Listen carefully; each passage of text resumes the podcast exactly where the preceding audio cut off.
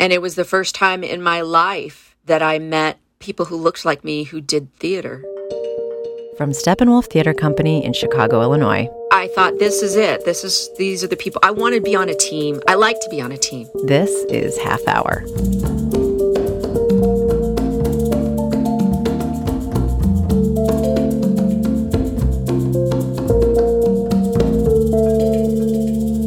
Welcome back, my friends. Hello, hello. We are back with another episode of Half Hour Second Season. Uh, this week, we've got me, James Vincent Meredith, And me, Audrey Francis. Caroline Neff. And me, Cliff Chamberlain. Cliff, Cliff, Cliff. Doctor, doctor, doctor. This week, we have got a conversation, conversation, conversation with you and Sandra Marquez, one of my favorite people, like on earth. Yeah. Oh, ah, my gosh, that you recorded a while back. And I am truly beyond jealous that you got to have a chance to sit down with her and rap with her, talk to her. She is the best. Tell me about how it was catching up with her.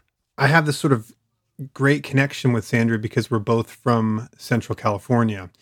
And I've, I just really, because I just adore Sandra so much, to, to know that there's that connection made sense. It was like, oh, I see you and I recognize you, and we are from the same place on earth, but from vastly different experiences there. And so, so I was really curious just to hear about. Hey, I, I was like, I know my journey from there. I'm really interested to hear yours, and um, it's fascinating and as wonderful as she is.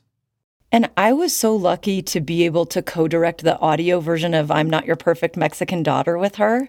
And that's exactly how Sandra always makes, I think, everybody feel. Like Sandra Marquez makes you feel instantly seen, heard, respected, and valued. Yes. And as someone speaking for myself who has a little bit of like an ego, I would say. what? Um, Audrey? I never, I know, I never thought that I could, you know, co-direct something with anybody. And Sandra Marquez is the most um, inspiring, equitable, egalitarian artist that I could ever imagine collaborating with on a directorial level. And i just think that speaks so, vol- so such volumes of how she just constantly leads with her heart with such humility. And and she doesn't have to because she's so incredibly creative and passionate and, and and visionary she's one of those very special people that everyone sort of feels a kinship with her no matter how little the connection is mm. we were asked into the company the same year and ever since then i'm like oh this is my sister this is my Steppenwolf sister, and, and you know, and and, and only only just because she she's generous and she allows me to feel that way. and also just generous, just like s- smart, sharp. Like I'm instantly smarter for having conversations with her. Like whether they're five minutes or fifty minutes, she's yes. Oh, okay. Should we go ahead and listen to this? Absolutely. Noise canceling headphones on. Here we go. this is Cliff Chamberlain and Sandra Marquez. Company, this is your half hour call. This is half hour to the top of the show. Half hour. If you have not signed in, please do so at this time. Half hour, half hour. I feel like you are someone who I've feel really connected to and have over the last few years, but I don't know you very well, right? I know. You know those people where you're like, I just I just love Sandra Marquez. Oh, that's so sweet. But I feel the same way about you. And uh, when I found out you were from the Central Valley of California, where I am from and where I am speaking to you from, I felt this connection with you because there's something about I don't know. The the people have an idea of what California is, but the Central Valley is a different thing than what people normally think. And I just think it's pretty cool that two people from the Central Valley are members of Steppenwolf Theater Ensemble. I don't know. I just think that's really awesome. I think so too. And I know my journey, but what was yours from the Central Valley? California roots, are really strong. Yeah. If you are from California, especially the Central Valley, this amazingly fertile place, yeah. Roots are strong. What was it like for you? How did those roots shape you as a person and as an artist? Wow. Um the question even makes me a little emotional, so I might get a little. Um, I am of Mexican background. Uh, my my I'm Mexican American on both sides. My parents were both born here, um, and um, culturally, the roots here are strong. And and I've heard my dad say more than once. This is, you know, here out in the in the west of America, eh, especially in the southwest of America, the the country came to us, and so I feel this real connection to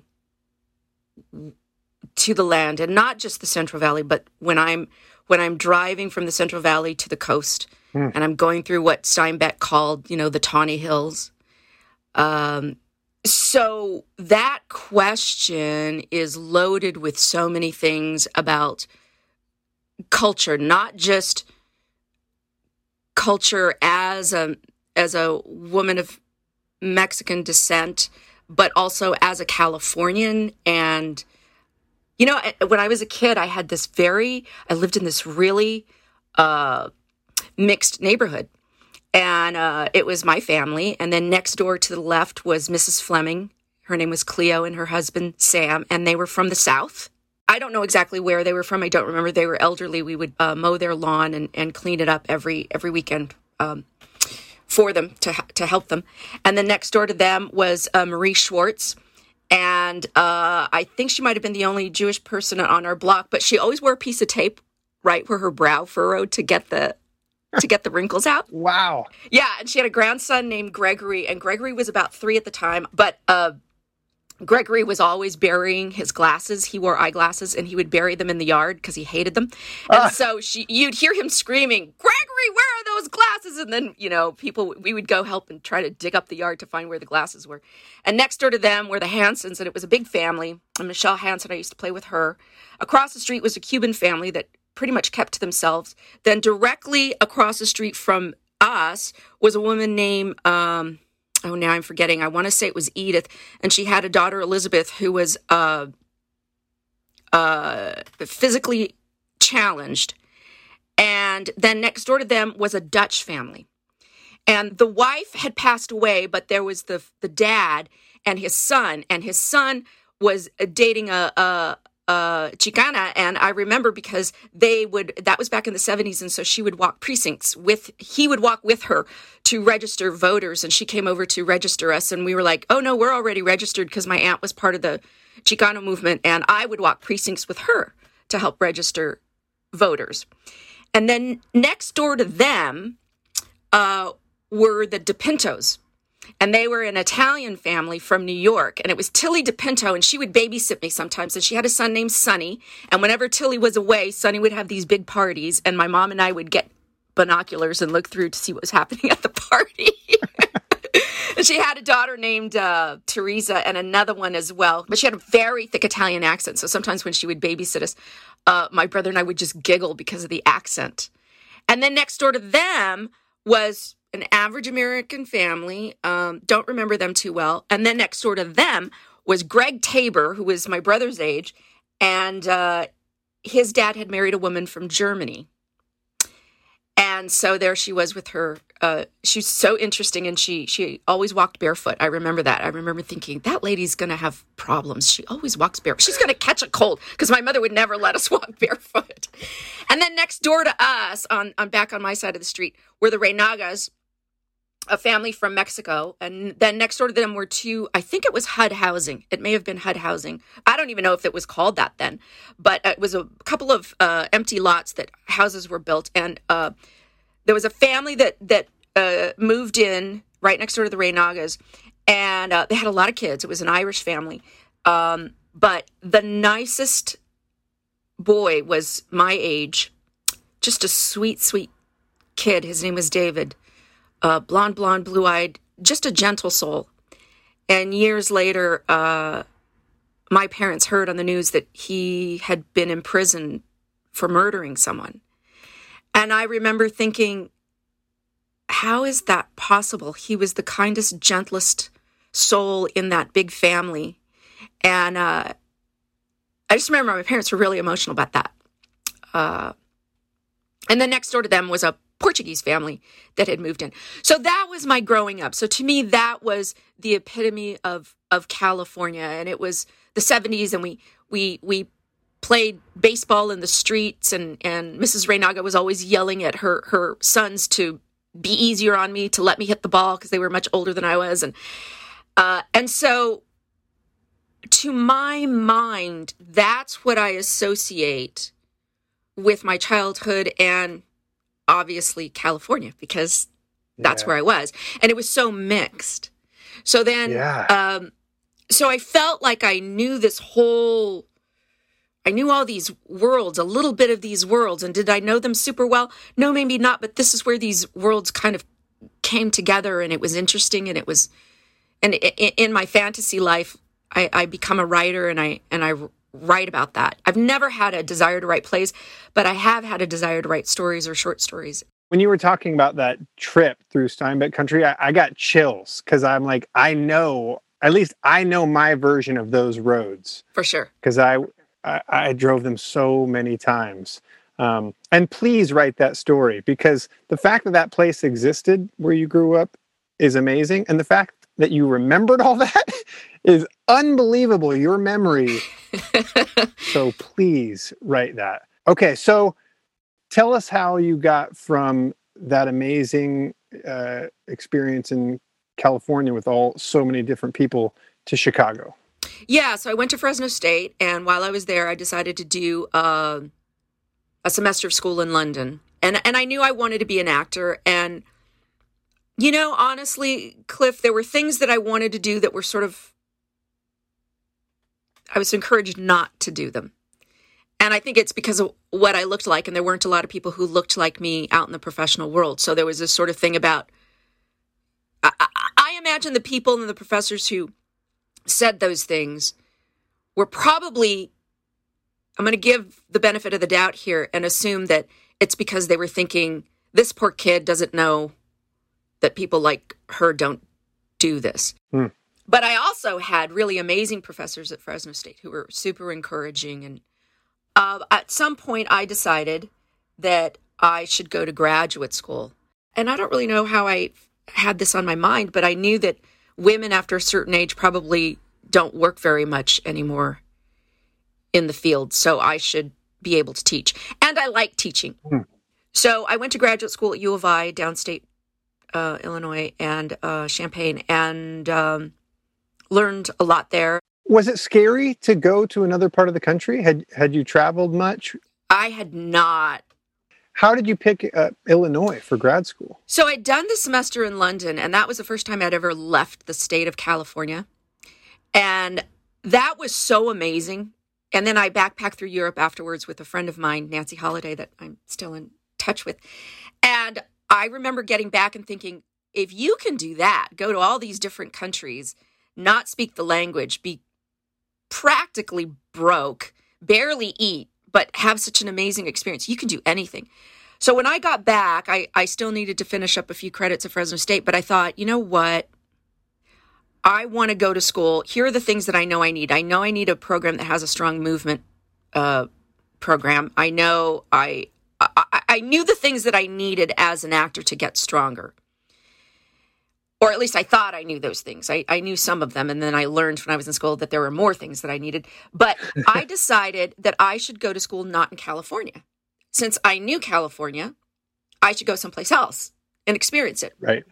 I had no idea that California is like a thing in and of itself. I didn't know. yeah. So I didn't know what I was getting myself into.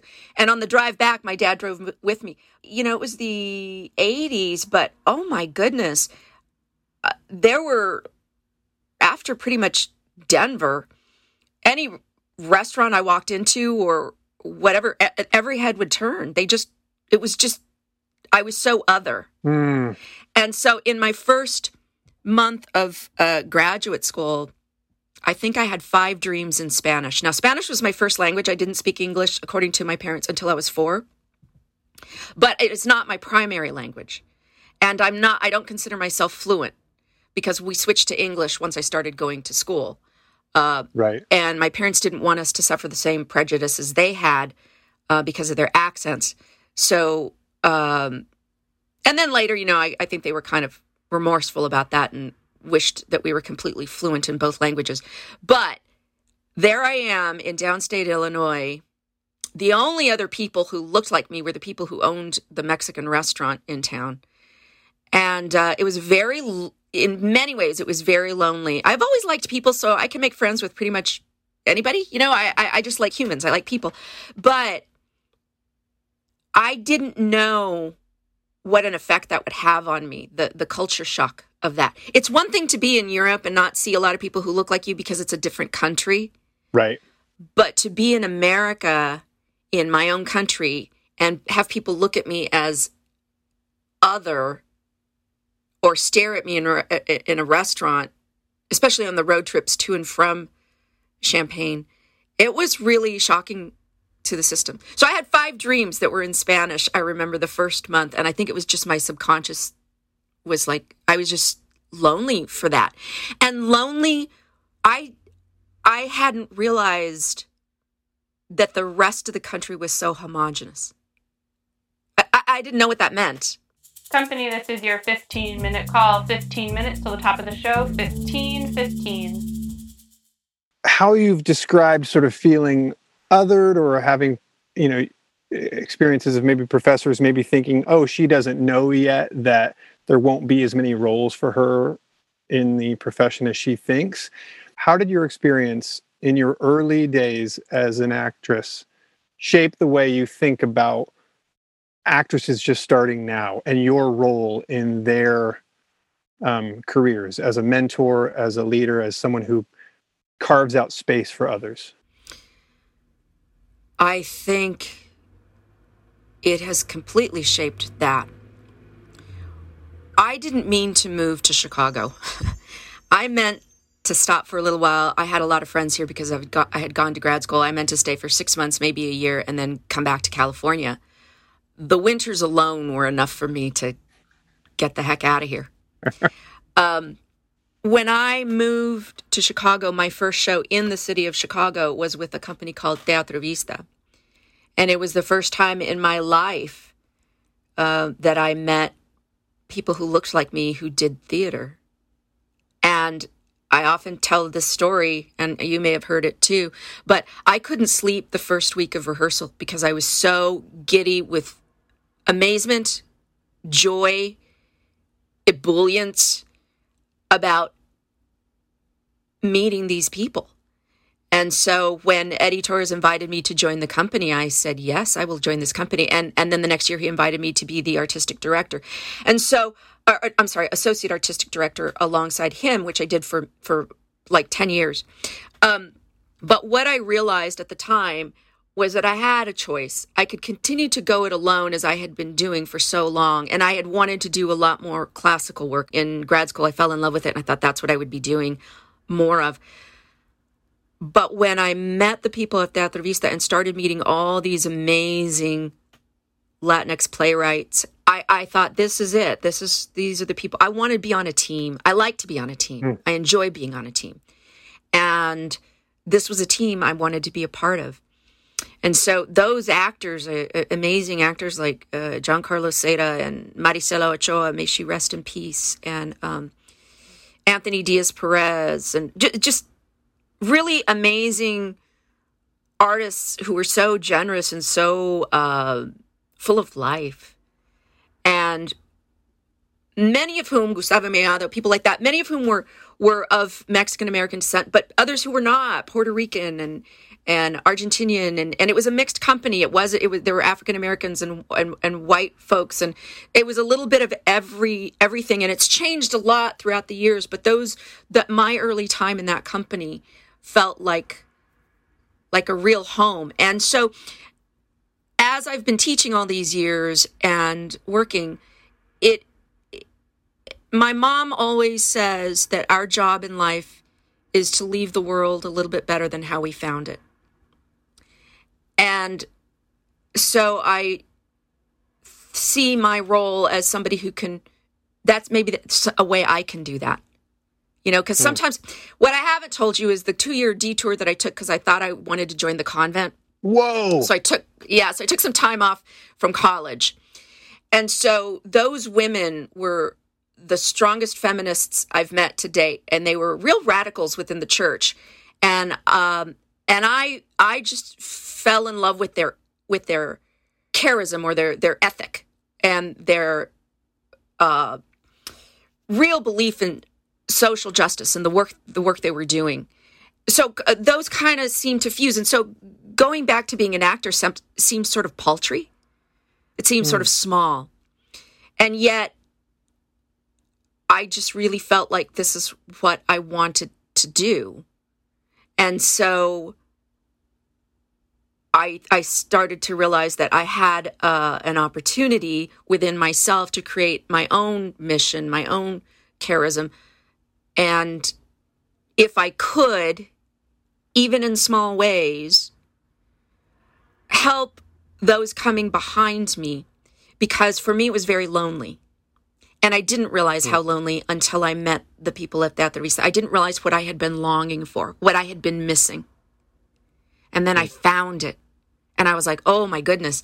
And so I tried to be uh, supportive of of those coming after me. And you know, and and it's it's hard sometimes. I want to see everything that they're doing. I want to see shows. I want to go see those things. And it's it's sometimes hard to to to get to everything or to do everything but i see so much so much young talent and i'm excited that that they know that there's a place for them out there or they're or they are working to create those spaces because what a shame it is when we don't uplift other people's talent. It is our loss.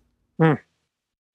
You talked about being loving being part of a team and you joined the steppenwolf team late into your time in chicago yeah what was that experience like to to take all the knowledge that you had and join up with a theater company that had already been around for many years So I did my first show with Steppenwolf. I think it was 1999, maybe. It was it was a streetcar named Desire, and so I had, and and and during my years in Chicago, um, you know, you know how it is, Cliff. We get invited to do an an, audition, or we get invited to, you know, to hey, do- are you interested in auditioning for this? And there are times where you say, I can't, I'm not available. And so uh, there were there were times sometimes when Steppenwolf would invite me to to audition for something, but I was very busy with Teatro Vista, or I was busy with doing whatever. And since Teatro Vista was my heart and soul for so many years and continues to be a big part of my heart, I um I wasn't always able to take advantage of of the audition opportunities. That's just the nature of being an actor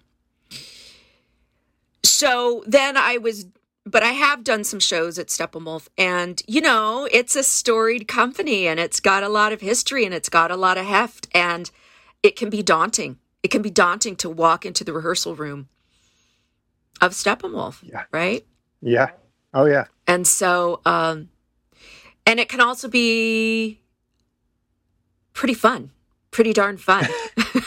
yeah and uh, Chicago actors will understand this. We the the great thing about Chicago is that you can be doing theater in a small place where, you know, uh, you need some props, and you're lucky if you get them by opening night. And then you come to a place, a bigger place like Steppenwolf, and you're standing in rehearsal room, and you think, I think I'd like a pillow for this, and and 30 minutes later somebody brings you four choices of a pillow which one do you want you know so that's pretty amazing Yeah. yeah Yep. um but i think for me i wanted to know why what's the why there hadn't been anyone it was it came as such a shock to me honestly because there hadn't been anybody who looked like me in the company so i didn't even know that was a thing.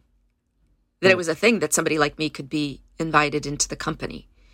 So it was daunting in that way and and i think that i'm still uh i feel much more at home now but i do feel like i continually look for ways to ex- help expand how we're thinking and along with people like yourself and other company members and and the amazing staff and Anna, and and th- there's a lot of thinking about that. How do we broaden? And I was um, proud to be to be part of that initiative, to be brought in Yeah. during that that time. Um, and I, I'm I'm proud of the work that gets done. So it, it, it was it was daunting, exciting. Uh, I have very rarely in my life forgotten to eat. I just don't. I'm not a person like when people say, "Oh, I forgot to eat." I just want to slap them. I'm like, "That shut up already." What do you mean you forgot to eat? Who forgets to eat? But the day that Anna invited me in, I thought I was getting fired. I was doing um, Mary Page Marlowe, and I got an email that morning from Anna saying, "I need to speak to you before 4:30 today." And I was like, "Oh, oh boy!" Ah. so I practiced all day how to graciously get fired, and I thought, you know what? okay, everyone gets fired at some point in their life. Okay. Uh, and I had been pretty vocal about some things about my character that didn't that I, I wanted to talk through that didn't sit well with me. So I thought that's what this was about. And I was like, okay, well, at least I go to bed at night knowing that I said what I needed to say. And then when she said, we'd like to know if you'd like to join the ensemble, I was dumbfounded. I couldn't, I literally could not speak. That was not what I was expecting. And then my Wow. and then when I finally could speak, my my my first question was why? Why me? Because I I wanted to know um because no one wants to feel like they're a token. And so I needed to understand. I needed to understand what this meant. And I feel like space has been made for me to speak whatever I need to speak. So, Well, I'm I'm so glad because I love to listen. It's very it's a it's an incredibly fortunate position to be in to be around uh, people like you. So, um, okay. So before I just keep talking about how cool I think you are, uh, I want to ask you. You played Clytemnestra for years, right? yeah, I did it 4 years, for 4 years. Four years, one character, multiple plays. How did playing Clytemnestra over the course of four years uh, influence you as an actress and as a human being? oh gosh oh my gosh okay um that was always my dream to play that role Really? Yeah yeah yeah. Uh i just love the greeks and when i was in grad school i got to play hecuba and uh you know i, I was 20 something whatever. I didn't know what the heck i was doing but i had so much fun not knowing what i was doing. And so years later at the goodman i got to play uh in luis alfaro's adaptation of uh, Electra, Sophocles' Electra, he wrote a, a play called Electricidad. And so I got to play the Clytemnestra role in that. And her name is Clemencia in that. And then I g- got invited to audition for Clytemnestra at the Court Theater. And I remember thinking, I want to do this so badly. Oh, oh gosh, oh gosh, oh gosh. And I didn't get to, uh, you know, I don't off, I don't get called in for classical stuff. Uh, it happens more now. So working with Charlie on that was just so it was amazing. And uh, we did Iphigenia at Aulis, and then we did uh, Agamemnon, which is really hard. And then we did Electra, and then we went back and did Iphigenia at Aulis at the Getty out in Malibu. Right. And to do it again, that time I was like, okay, I think I finally understand what I'm supposed to be doing here. When you get to replay a role, you you learn so much and you realize how the first one was so lacking. But um but you know, that's okay. That's okay.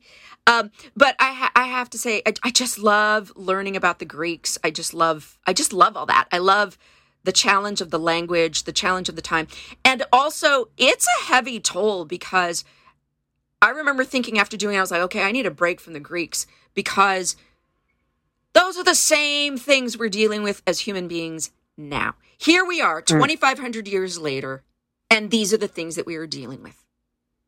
And it's amazing and sad at the same time. Yeah. You know, it, it it really is. And I wish I could read the stuff from other cultures or know the stuff from other cultures as well. It makes me hungry for that. You know, like Right. like what did the the Mayans do? You know, what were they doing before the Spanish burnt all their stuff? What were the what were in Africa what was going on? And I and I and in in Asia what was going on? And I know there's a lot out there that I can learn about. It makes me hungry to learn about those things and how other cultures were doing because storytellers are part of human existence. So again it just makes me hungry for all the different kinds of stories from all the different cultures Company, this is your five minute call. Five minutes till the top of the show. Five minutes till the top of the show. This is five. So one, you know, time that I love to sort of relax in and sit in is the half hour before a show. Mm. Um, what is your half hour routine? My half hour routine uh, is about calming the nerves. Um, I like to get to the theater early to settle in, to get my makeup on, to have just sort of a peaceful dressing room, to calm down. Uh, and and then I sort of like I have my little markers like at 20 minutes of the before curtain I want to know that I have such and such done and at 10 minutes before curtain I know that I need to have such and such done. I'm also a person who looks at their lines every day. I once heard that um La- who was it? Uh Laurence Olivier did that and I just Mhm. feel better if I do it. Uh Yeah. I just can relax more. So I like to have that done by top of half hour, no later than 20 minutes top of half hour. Sometimes I'll do it in the morning before I even go to the theater. I'll, I'll start the day that way, but but normally I like to do it a little bit closer to, to curtain time.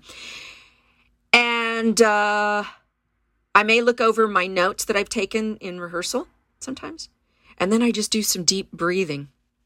Mm. And then I'm always so worried that I'm going to have to pee while I'm on stage, so I go to the bathroom like four times before in that half hour. Like I just got to make sure. I just got to make sure. Same. really? Oh, I think that's really the biggest secret about actors that most actors are just peeing nonstop before a show. That's like that's what's happening. Chances are. Oh my gosh, it's true. We now have the half hour lightning round segment. Oh no. So I'm going to ask you some lightning round questions. Okay. Just whatever pops into your brain. Oh boy. Okay. Okay, you ready? Yes. Okay. What was your welcome to Steppenwolf moment? Uh, the first ensemble meeting. It was interesting. What job didn't you get that broke your heart? Oh, I don't want to say. Okay. Okay. What animal do you most identify with? Uh, a cat crossed with a dog. I think I'm loyal like a dog, but I have some cat qualities in that I also like to be sort of like on my own and independent. Yeah. Uh, what's your most prized piece of play memorabilia? Oh, you know what? I, I don't know if I have one, but um, I often save the cards that people write for each show, and then I keep them with all together per each show. And uh, I, I, what I want to do is I want to get a glass vase and then put all the cards in there, and th- just so like a little piece of art. Oh, And then I'll have that when I'm old. can I? St- I'm stealing that. Okay, That's awesome. you can yeah, you can you can steal that. I let you. Uh, what artist is giving you the most inspiration right now? Oh my gosh. That wow, that is um well, you know what? Lately I would say um I, I- would say Luis Alfaro never fails to inspire me uh, with what he does and what he's doing. And I had the the honor and pleasure of recording. He he just published. ah, this is lightning Rod. He uh, that's it. Okay. Okay. it's okay. what do you daydream about? Getting a dog and uh and a a tiny house on the coast If you had a superpower, what would it be? i would fly and i would be flying all the time I would fly over those tawny hills. I would fly. I would just fly all the time, Cliff. And then I'd Yeah. land in really s- tall trees, and uh, and then I would go to like places like Vancouver or whatever if I was in the mood for a little rain. Fly over cool cities. Yeah, I would fly. Ah. What is one thing you do every day? Meditate. I meditate every day. What's your favorite place to unwind in Chicago? my condo, my home. I have a great living room with a great view, and it looks like a treehouse, and I just like to chill there. Also, the lake. I love the lake. I love walking to the lake. And finally, if you were a character in a play, what would your character's description be? Kind of wacky, kind of absent-minded. Uh, at times super organized. Uh, loyal. A little bit neurotic, and a big laugher. Company, this is your Places Call. Places, please, for the top of the show. Places, please, for the top of the show. Have a good one, everyone. Places, please, places.